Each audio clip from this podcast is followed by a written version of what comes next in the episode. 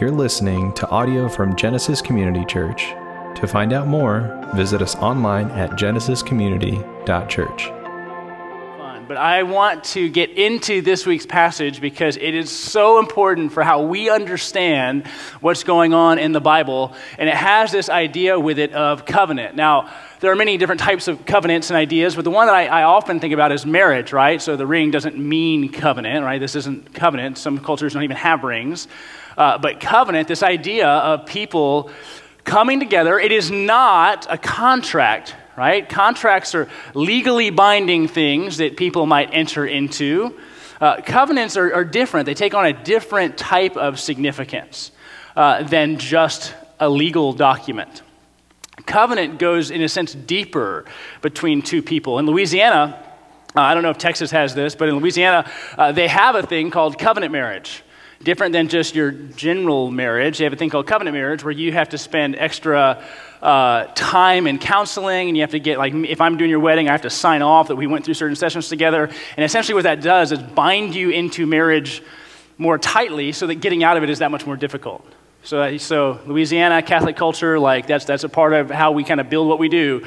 And so, covenant marriage was if you want to do a covenant marriage, you certainly can. And then the process of getting unmarried, so to speak, is just that much harder. Uh, so they recognized even then that idea of covenant. My, my thing, and actually we didn't do that, so um, we're not trying to get out of my marriage easily, but we didn't do that because I thought to myself, like, I don't think there's any more significant covenant that I can make than between Courtney and the Lord in that moment. So I don't need extra things to try and bind me, but I, I, definitely understand why you would because our flesh is weak and we might need those moments to kind of be protectors for us in moments of bad decision making that we all have. So it wasn't like a rejection of the idea. I actually really liked the idea, but just went, man, like, making a commitment to God's pretty significant. I don't really think I need to make another commitment kind of below that to the governing authorities in order to keep, the, keep that. But covenants are kind of everywhere. Um, we've talked about certain covenants in the Bible, and one of them might be like the Abrahamic covenant when, in Genesis chapter 12, where he speaks to Abraham and says, I'm going to give you land, I'm going to give you blessing, I'm going to give you a people. Um, and then in uh, Genesis chapter 15, where he actually, in kind of his own way, the Lord finishes that covenant process and so then they had a sign of the covenant, a mark of the covenant, being circumcision as a nation. Uh, the Mosaic covenant, which some people call the Old Covenant, is that idea where God is entering into a relationship with his people where it's like, hey, you operate like this, I operate like that. And there's kind of this back and forth. Uh, we get into one today that I really like, which is the Davidic covenant. Uh, which he might not have to use those words, but it's a specific way that God spoke to King David about what was going on, and he essentially promises this king. He promises King David a king. Now, remember where we were. Easter was last week, so if you're with us for Easter, you, we didn't hear anything about our reading plan. We were in Easter, which was thematically appropriate. But as we get into 1 uh, Samuel, 2 Samuel, we see this trajectory where King Saul is decreasing in influence and authority, and the anointed King David is increasing.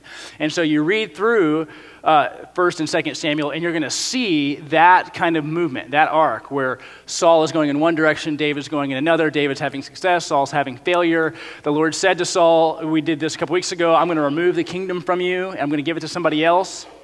And he's doing all of those things. And then Saul dies. Interesting, if you're in our reading plan, he dies at the end. He falls on his sword but doesn't completely die. And so then somebody else has to help finish him off. And who is it? You remember? It's an Amalekite. Who did Saul not finish what God had said when we read in 1 Samuel 15? Who did Saul not wipe out? The Amalekites. So then what happens is that an Amalekite gets the last moment in Saul's life and he shows up, and Saul's like, Can you please kill me? I couldn't finish the job. Right? So we have this. David, David, the Amalekite goes and tells David, David's like, You can't kill the Lord's anointed. Kills the Amalekite, right? So then David is actually doing the work that Saul didn't do, right? Still doing the work Saul didn't do. That's a theme that you'll see in 1st and 2nd Samuel is David doing the right things when Saul does the wrong things.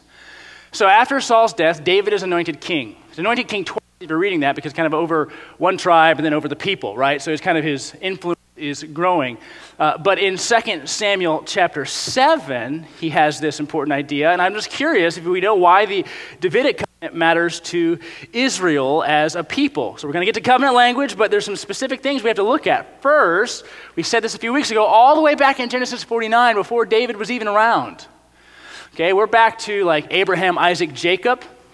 And Jacob blessing his sons there on his deathbed in Genesis 49:10, he speaks to one of his sons Judah and he says, "This scepter shall not depart from Judah, nor the ruler's staff from between his feet." There is no king yet. There is no scepter. Right now, it's just the sons and their families hanging out in Egypt. There's this spoken thing to Judah this which will then become the tribe of Judah about a scepter, which is a, uh, signifies ruling, not departing from Judah. The ruler's staff from between his feet. Let's think about that. So somebody's sitting and they have their staff in their hand. The staff is kind of sitting between their feet. The scepter shall not depart. The, st- the ruler's staff from between his feet. So that was spoken of before David. We're way before David now. So, so that was spoken of before David. Then uh, we have other things that God gives us covenant. We have places in the Old Testament where prophets are looking back after David has disappeared off the scene, he's died. Now, prophets still remember the promise given to David in 2 Samuel 7, and they're bringing it back to light. So we look, for example, in the prophet Isaiah. It's kind of around 740 to 680 BC. But in, for example, uh, Isaiah 11, 1 and 2, we read, There shall come forth a shoot from the stump of Jesse, Jesse's David's dad, and a branch from his root shall bear fruit. And the Spirit of the Lord shall rest upon him the Spirit of wisdom and understanding, the Spirit of counsel and might, of knowledge and of the fear of the Lord. Jesse's the father of David.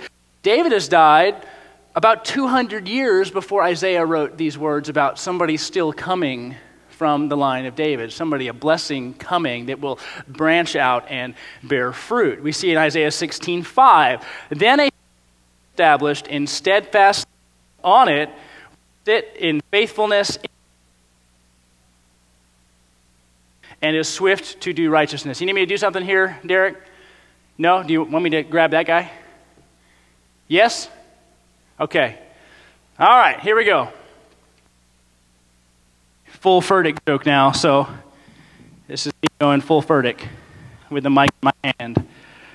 All right, so as we continue with that, Amos, another prophet, says this in Amos 9 11, writing close to the same time as Isaiah. He prophesies, In that day I will raise up the booth of David that is fallen, and repair its breaches, and raise up its ruins, and rebuild it as in the days of old. Jeremiah, writing around 600 BC. So now we're after both of these guys in 23, 5, and 6. Behold, the days are coming, declares the Lord, when I will raise up for David a righteous branch, and he shall reign as king and deal wisely, and shall execute justice and righteousness in the land.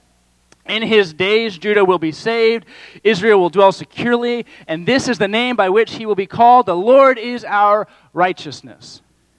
So you have to think Genesis 49, we're going back in time. There was a statement by Jacob to his sons, the scepter shall not depart. There was a promise that we're going to get to, spoken to David. And then 200 years later, there are still prophets going, God's not done with David's house. He's not done building this. Somebody righteous is going to come. And so the covenant in the life of the people of Israel, the Davidic covenant, was a specific way that they viewed how God was going to interact with them, how God was going to bless them, how God was going to lead them, and they were still looking for it. So that brings us to today's passage, 2 Samuel chapter 7. Remember, Saul's gone, David's king, and David has now, some time has passed, and we read in the first three verses that David has this desire to build a house for God. He wants to build God a house. He's like, it's time. Other surrounding nations had temples for their gods, they had places that they went. So David's going, I think we've had some peace. Things have been good for us. It's now time to give our attention to our temple, the place for our God. This is, this is, what, this is what we should do. So we read in 2 Samuel 7 Now, when the king lived in his house and the Lord had given him rest from all his surrounding enemies, the king said to Nathan the prophet, See now, I dwell in a house of cedar, but the ark of God dwells in a tent.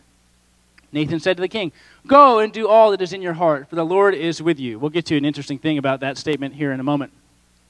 But he wants to build a house for God. Now, I love this because David is clueless about what God is about to do, which is how God works, right? Like, like we, we try to conjure up God's blessing and when God's going to show up on the scenes, but it doesn't work. It never works for us to try and do something that then makes God gracious to us. And so God responds to David with incredible blessing. He responds to David with this incredible promise that David could not even fathom, couldn't even reach for, couldn't even look for, couldn't even do. And so, what we have in the next few verses, the next paragraph, is God then going to David and giving a promise that David wants to build a house, but God's going to build an eternal house for David. So, we start with David going, God needs a house. And then we get to God going, no, David's going to get a house. David's going to get a house. Now, listen to this. That same night, the word of the Lord came to Nathan it's going to be in the first few verses right now. Go and tell my servant David, Thus says the Lord, Would you build me a house to dwell in? I've not lived in a house since the day I was brought up out of Egypt, or uh, of Israel from Egypt to this day. But I have been moving about in a tent for my dwelling in all places where I have moved with all the people of Israel. Did I speak a word with any of the judges of Israel whom I commanded to shepherd my people, saying, Why have you not built me a house of cedar? Right? Like, so what God is saying here is Listen, I've never needed a house. I know, I know you want to do that. I know you want to build me one, but I've never needed it. Have I ever asked for it? Have I ever been so whiny and complaining that you think I'm like, well, well, look at all these other gods. They have houses. God's going, while we came out of Egypt, while we did this, while we did that, I never spoke of it, and you know what? I never needed it my prestige in the nation is by what God has done, what He has done for them, not by this grand house that the people have built for Him. So His salvation and His moving and His activity doesn't need a house. And so He essentially goes back to David through Nathan and says, I don't need a house. Have I ever asked for this? Have I ever looked for this? Have I ever spoken about this? Has my power needed to have a house? No, it's not contained by anything like that. But there is a question I want to ask if you, you know, kind of reading verses 1 through 3 and 4 through 7. In verse 3, Nathan goes, Go for it. And then in verse 4, God's like, Go tell David not to do it. So, like, is Nathan, does he have to eat crow? Like, I'm always curious here. Did Nathan say to build the house or not to build the house? Like, well, what's he doing there? Because he's a prophet. And if you know about prophets, like, if you prophesy wrong, you dead. And so, what did Nathan do? The text doesn't spend a lot of time, really any time, addressing it. And so all we all we are able to do is kind of go, okay, well, what do we see going on here? And the prophets who spoke in the Old Testament spoke in such a way that when the Lord came upon them, they would prophesy. What it seems what you seem to be reading about in verses one through three are essentially David and his buddy Nathan having a conversation, and Nathan not consulting the Lord and going, "Sounds like a good idea." Do it. Then the Lord speaks into the situation and says, No, no, no, no, no. Like, this is not the, the good idea. So, it, it's not as if the prophets were always just sitting around, just anything that they spoke was just God, right? Like anything was just flying out of their mouth, golden words of God. So, had Nathan consulted the Lord, what I would say is the Lord would have gone, David does not need to build me a house right now. Instead, he goes, Go for it. Then that night, God corrects Nathan, just kind of speaking, doesn't consult the Lord. God corrects Nathan, and Nathan then, of course, has to go to David and be like, this is really what we got to do. And so, did David, uh, or did Nathan, in a sense, misspeak? I, I don't think, I, I, he did not misprophesy. When the Lord spoke, he spoke. When the Lord said, tell this to David, he told it to David. In verse 3, when he said, yeah, sounds like a good idea, I think he was doing what you or I might do if somebody gives you their idea and you go, that sounds great. That sounds great. Do it and then you spend a little more time thinking about it, you go, actually, that's not good at all. I take it back, bad idea. So we have Nathan saying to David from the Lord, don't go do this. And now listen to what God is to do here because he takes David's little, little desire to build a house And really, from verse 8 through the first half of verse 11, we get to hear what God's going to do. Now, therefore, thus you shall say to my servant David, Thus says the Lord of hosts I took you from the pasture, from following the sheep, that you should be prince over my people Israel. And I have been with you wherever you went and have cut off all your enemies from before you. And I will make for you a great name, like the name of the great ones of the earth. And I will appoint a place for my people Israel, and I will plant them so that they may dwell in their own place and be disturbed no more. And violent men shall afflict them no more.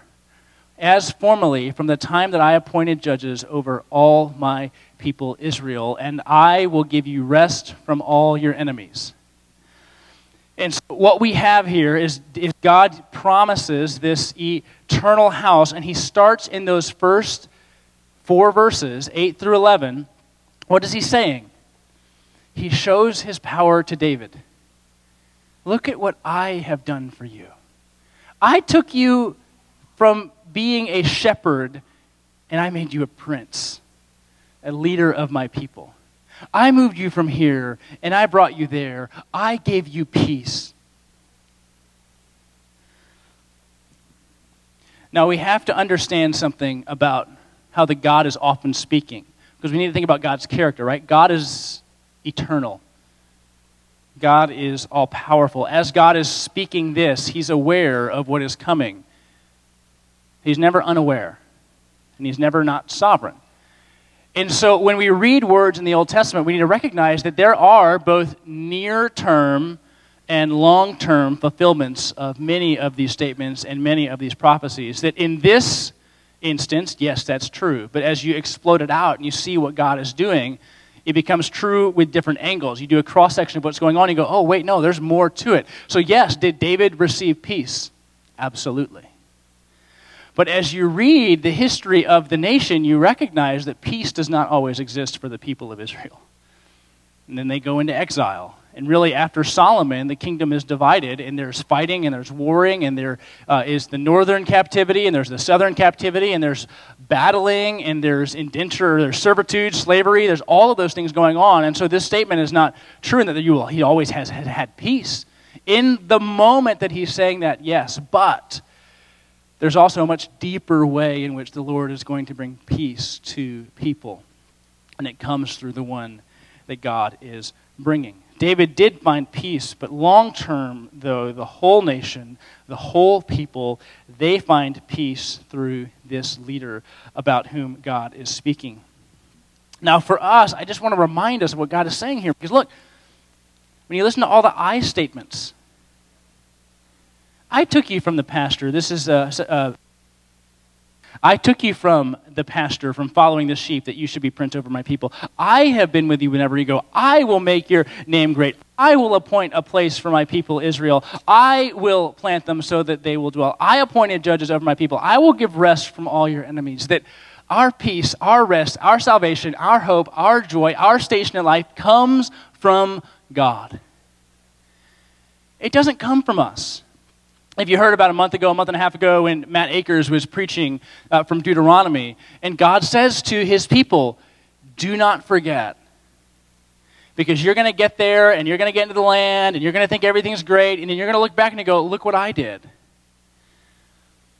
And the Lord goes, No, no, no, don't forget what I've done because if you start to get prou- proud of yourself and your accomplishments and you're going to look back and go, Look what I did, you didn't do it. I did it. It's always the Lord who did it. And so God in that moment is reminding David, look what I've done for you. And again, it is almost like this little slight. There is a temple that is built. Certainly, Solomon builds a temple.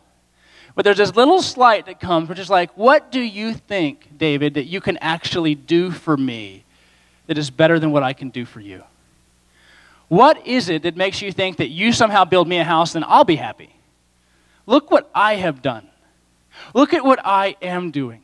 So it's not like this angry, like, come on, little guy, what do you think? Because anytime like our kids bring us a picture, like, look what I drew, we're like, oh, that is awesome. That's like what we do when we go to God. Like, I finish his sermon, he's like, Acts 29 sermon was kind of bad, Hans, but you know, high five, you're, you're great, I love you, right? Like, that's what you look for. And so it's the same kind of thing. So God's not to David going like, come on, little kid, like you don't know anything. But he's just highlighting, look what you want to do for me, but let's just stop for a second and realize what I do. And in fact, the only reason you can even be in a place where you can have a thought about whether or not you want to build a house is because of the peace that I have brought to you. The only reason you can be in this place and have this conversation with Nathan is because of the leadership position that I have given you. The only reason that you can even have the resources to consider buying me a house is because of all of the prosperity in this, uh, uh, in this time that I have given to you. You have what you have because of me. You do what you do because of me. You move how you move because of me. What you receive and what you enjoy and what you love, you love because of what I have given. And it's a reminder to me and for us to never think that we did it. But a reminder to me to always go, no, God did it. God did it. When we're sitting around and we have our family around us or wherever it might be, or we're sitting here and we're just kind of content and our hearts are at ease. And we think it's because of how awesome we are, how good of planners we are, how much, you know, how we crushed the morning and got all our kids dressed and we got them here and everything's awesome and we're awesome. And the Lord's like, don't forget to be able to say, look what God did. Look what God did. It's always that change of perspective from us centered to God centered that we have to have. It's really always a work of God. And so God says, Thanks, but look what I'm going to do. You want to do something for me? Great. But look at what I want to do for you. Now, God does this in order to make his name great. But in making his name great, absolutely, David is a part of that. And David's line is a part of that. And so we look as we follow in verses 11b on to uh, the end of this paragraph when he says, Moreover, not only this, not only do you have everything that you have because of me now, but moreover, I'm going to do even more. I'm going to give even more. I'm going to bless even more. I'm going to highlight what I'm doing in this world even more than what you have already seen. Moreover, the Lord declares, the Lord will make you a house, not a physical house. The Lord will make you a house. When your days are fulfilled and you lie down with your fathers, I will raise up your offspring after you, who shall come from your body, and I will establish his kingdom. He shall build a house for my name, and I will establish the throne of his kingdom forever. It's an important word as we read covenant language. Forever is a long time. Long time. I will be to him a father, and he shall be to me a son. Hmm. When he commits iniquity, I will discipline him with the rod of men, with the stripes of the sons of men, but my steadfast love will not depart from him, as I took it from Saul, whom I put away from before you and your house and your kingdom shall be made sure forever before me. There's that word again, forever, the idea. Your throne shall be established forever. In accordance with all these words and in accordance with all this vision, the Nathan spoke to David, which is another reminder when you go to verse 3, David's like, Yeah, go for it. Well, then you get to verse 17, in accordance with all that God said, Nathan spoke right? That's the important difference between the Nathan of verse 3 and the Nathan of verse 17. One is going, Yeah, you tell me, God, I'm doing it. I'm saying it. So Nathan is delivering these words to David, and there is the promise of a king. The promise of a king. Now, remember as we read this that two things are going on right? There's some things that David will probably be looking for immediately, but there's other things like those words forever that certainly aren't immediate.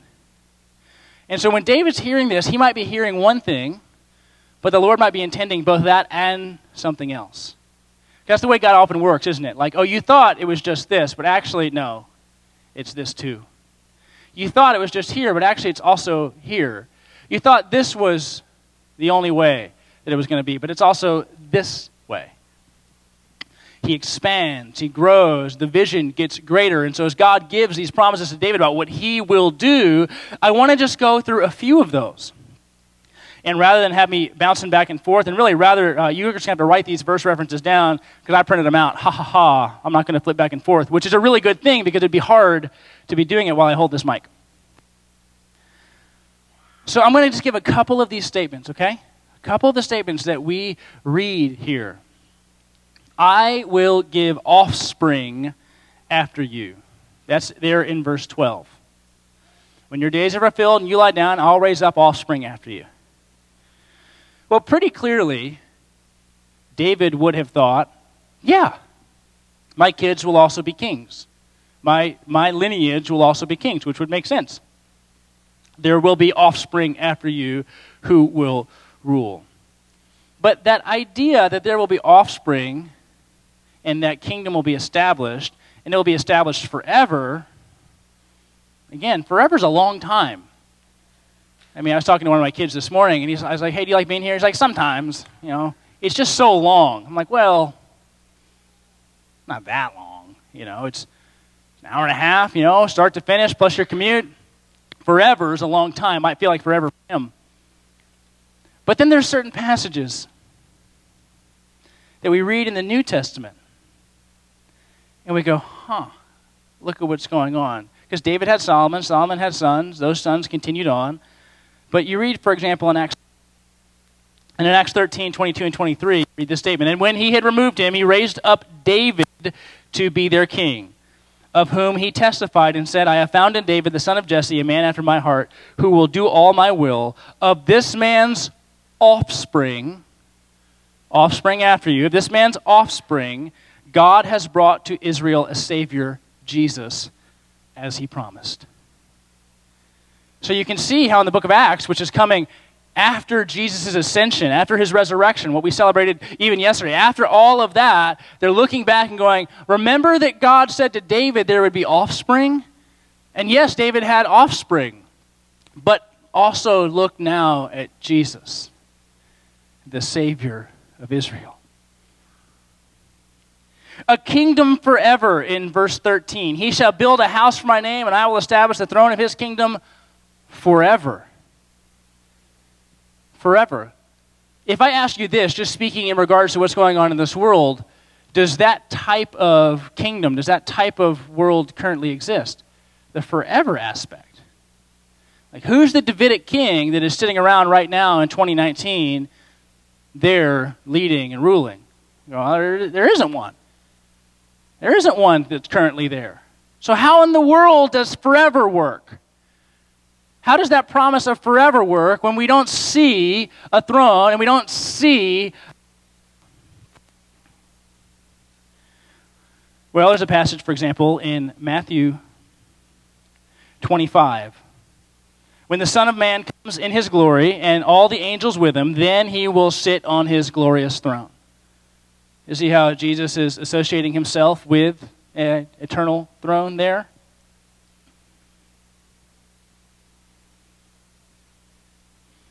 Not just that, though. Jesus will say phrases like this My kingdom is not of this world. My kingdom is not of this world. The thing that you're looking for, the thing that you see, the way that I rule, it's not in a world that you think about. It doesn't happen in ways that you think about. Jesus talks about being a temple. Destroy this temple. Right? King language, worship language. He uses these ideas. And so we begin to see this idea of what Jesus is going for. Interesting also in uh, verse 14 of 2 Samuel 7 I will be like a father to him, he will be a son. Well, there certainly is an idea in this era that, like, the kings and the rulers of God's people, they were close to God, but at the same time, father and son relationship is rather unique, isn't it? But if you read the book of Hebrews, and you're just in the first few verses, you read a phrase like this in talking about how Jesus is greater than angels. We read the author say this For to which of the angels did God say, You are my son? Today I have begotten you. Or again, I will be to him a father, and he shall be my son. To what person does God say, I will be to you a father and you will be my son? And all of that in Hebrews is talking about Jesus. how Jesus is greater than the old covenant, how Jesus is greater than angels, how Jesus was greater than the sacrificial system. Jesus is greater at every turn. We sang it already. Jesus is better. And you might be thinking, well, he's not just better, he's the best. He's always, know, but, but like, if you say, if Jesus is better than everything, then clearly he is the best. Like, it's not just like, well, he's just better here and he's not better there. He's always better. Something is always better, it's always best. And so Hebrews is setting up that argument. Jesus is better than this, Jesus is better than that, Jesus is better than that, in every single way. And he goes, Which angel around here has God said of, You are my son, I'll be a father to you? Just Jesus gets that statement. Steadfast love in a throne forever 15, 16, 17. My steadfast love will not depart from him, singular, as I took it from Saul, whom I put away from before you. And your house and your kingdom shall be made sure forever. Well, look at Luke 133. Reign over the house of Jacob forever, and of his kingdom there will be no end.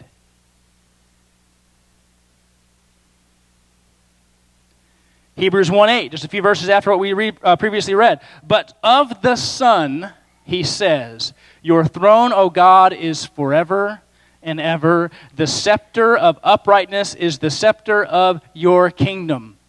You reign forever. Now, you could have gone into many different places in the New Testament and seen this, but I just want to kind of rem- remind you of what we've done so far. So, Genesis 49, there's this promise given to Judah.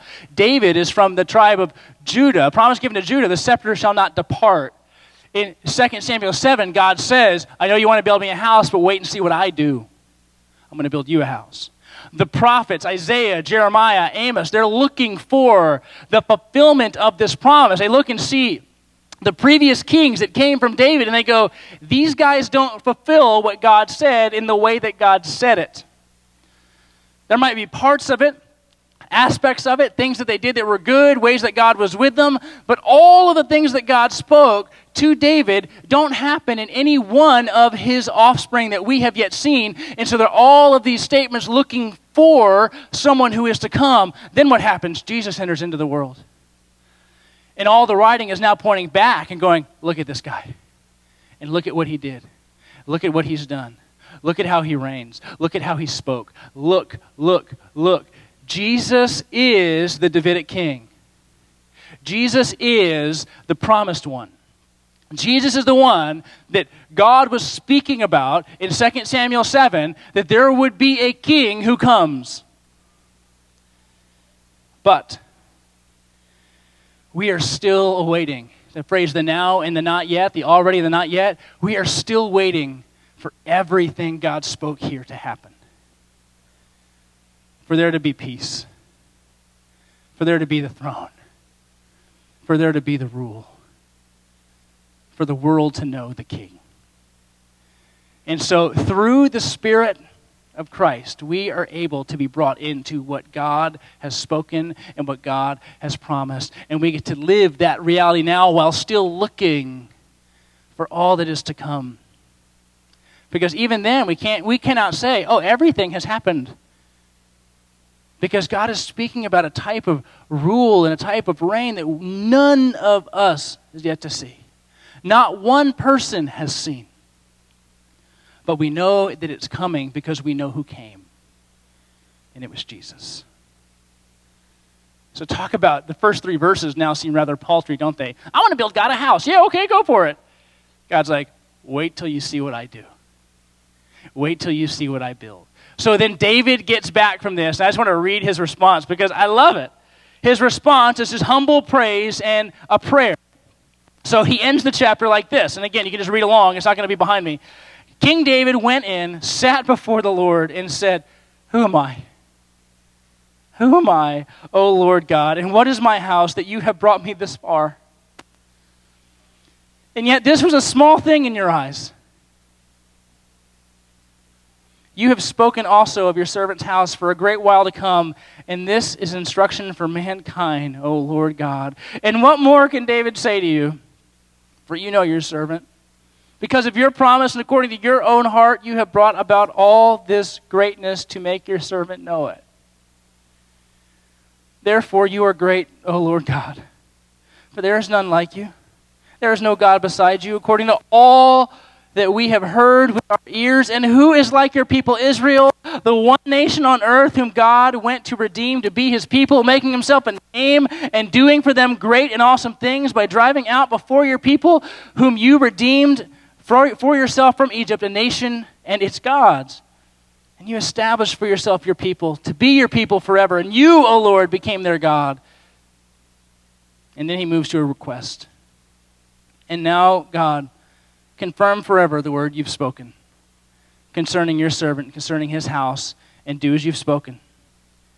Your name be magnified forever, saying, The Lord of hosts is God over Israel, and the house of your servant David will be established before you. For you, O Lord of hosts, the God of Israel, have made this revelation to your servant, saying, I'll build you a house.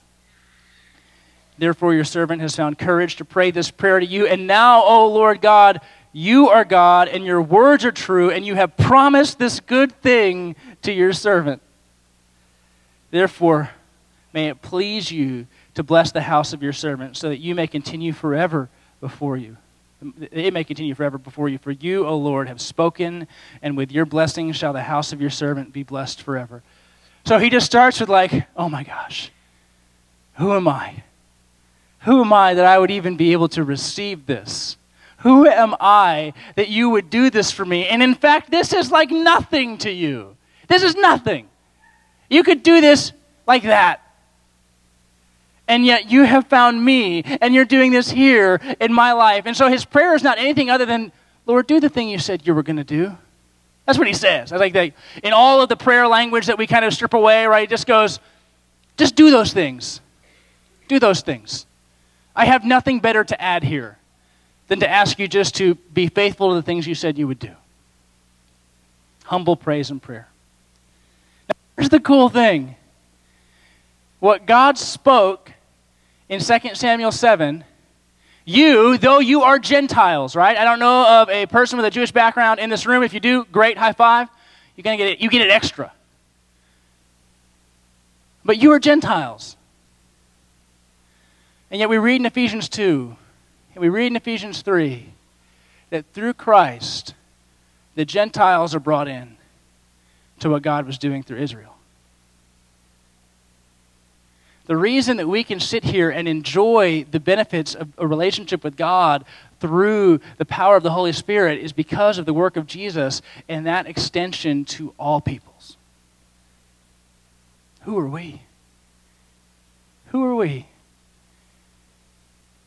that what God spoke in 2 Samuel 7, we can benefit from because of the work of Jesus.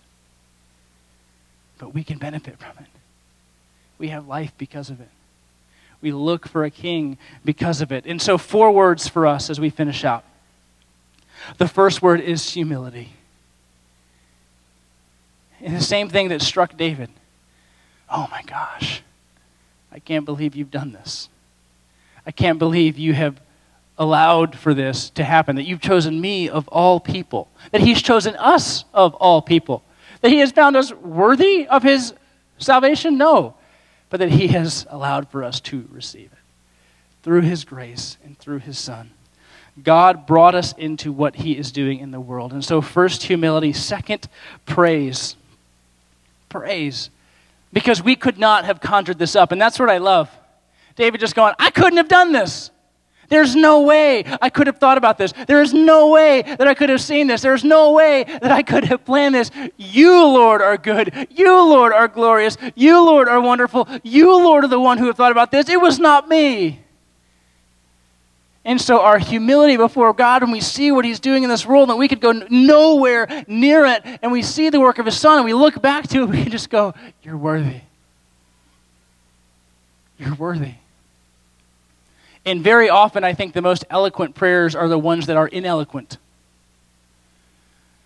The ones where they're just kind of captured and captivated by what God has done, and then just go, Wow, you are awesome. Keep being awesome. Amen. That's what David does. Wow, you're awesome. Just, just do that. Just keep doing that. Because you're good. Humility, praise, third word, third idea, submission. Because if we recognize through Jesus that we have life, then we recognize that there is someone in charge of our life. That there is one who knows best, and it is Him, not us. He, Jesus, knows best. And so we live our lives surrendered to Him, not just as these free agents within it, but because we belong to Him. So, in keeping with the things you have declared, God, might I continue to follow after you and be with you. And then, fourth and final proclamation the speaking of His goodness to others, because we are His ambassadors. That we are, because of the work of Jesus for us, brought in to a promise. And that we want the world to know and we want the world to say, God is great. Look at what He has done. I could not make it better. If you gave me 10 million lifetimes, I could not make it better. So might we just declare His goodness, His praise as we worship, and His name to others who need to hear that they can have life because of the work of Jesus. The one who is coming back and reclaiming those who are his. So pray with me. Heavenly Father, thank you for what you have spoken, that there is a promised king. That we see that king as Jesus and we await his return, that he is our Lord, he is our Savior. Father, you are good. And so we, like David did, would just say, Keep doing the things you have spoken and said that you would do. Operate in keeping with your character and your word because you are faithful. May we never add to or take away from the things you have spoken, but live our lives in accordance with it. And may our hearts cry with praise when we see what you have brought us into. we thank you for it. We pray it in Christ's name. Amen.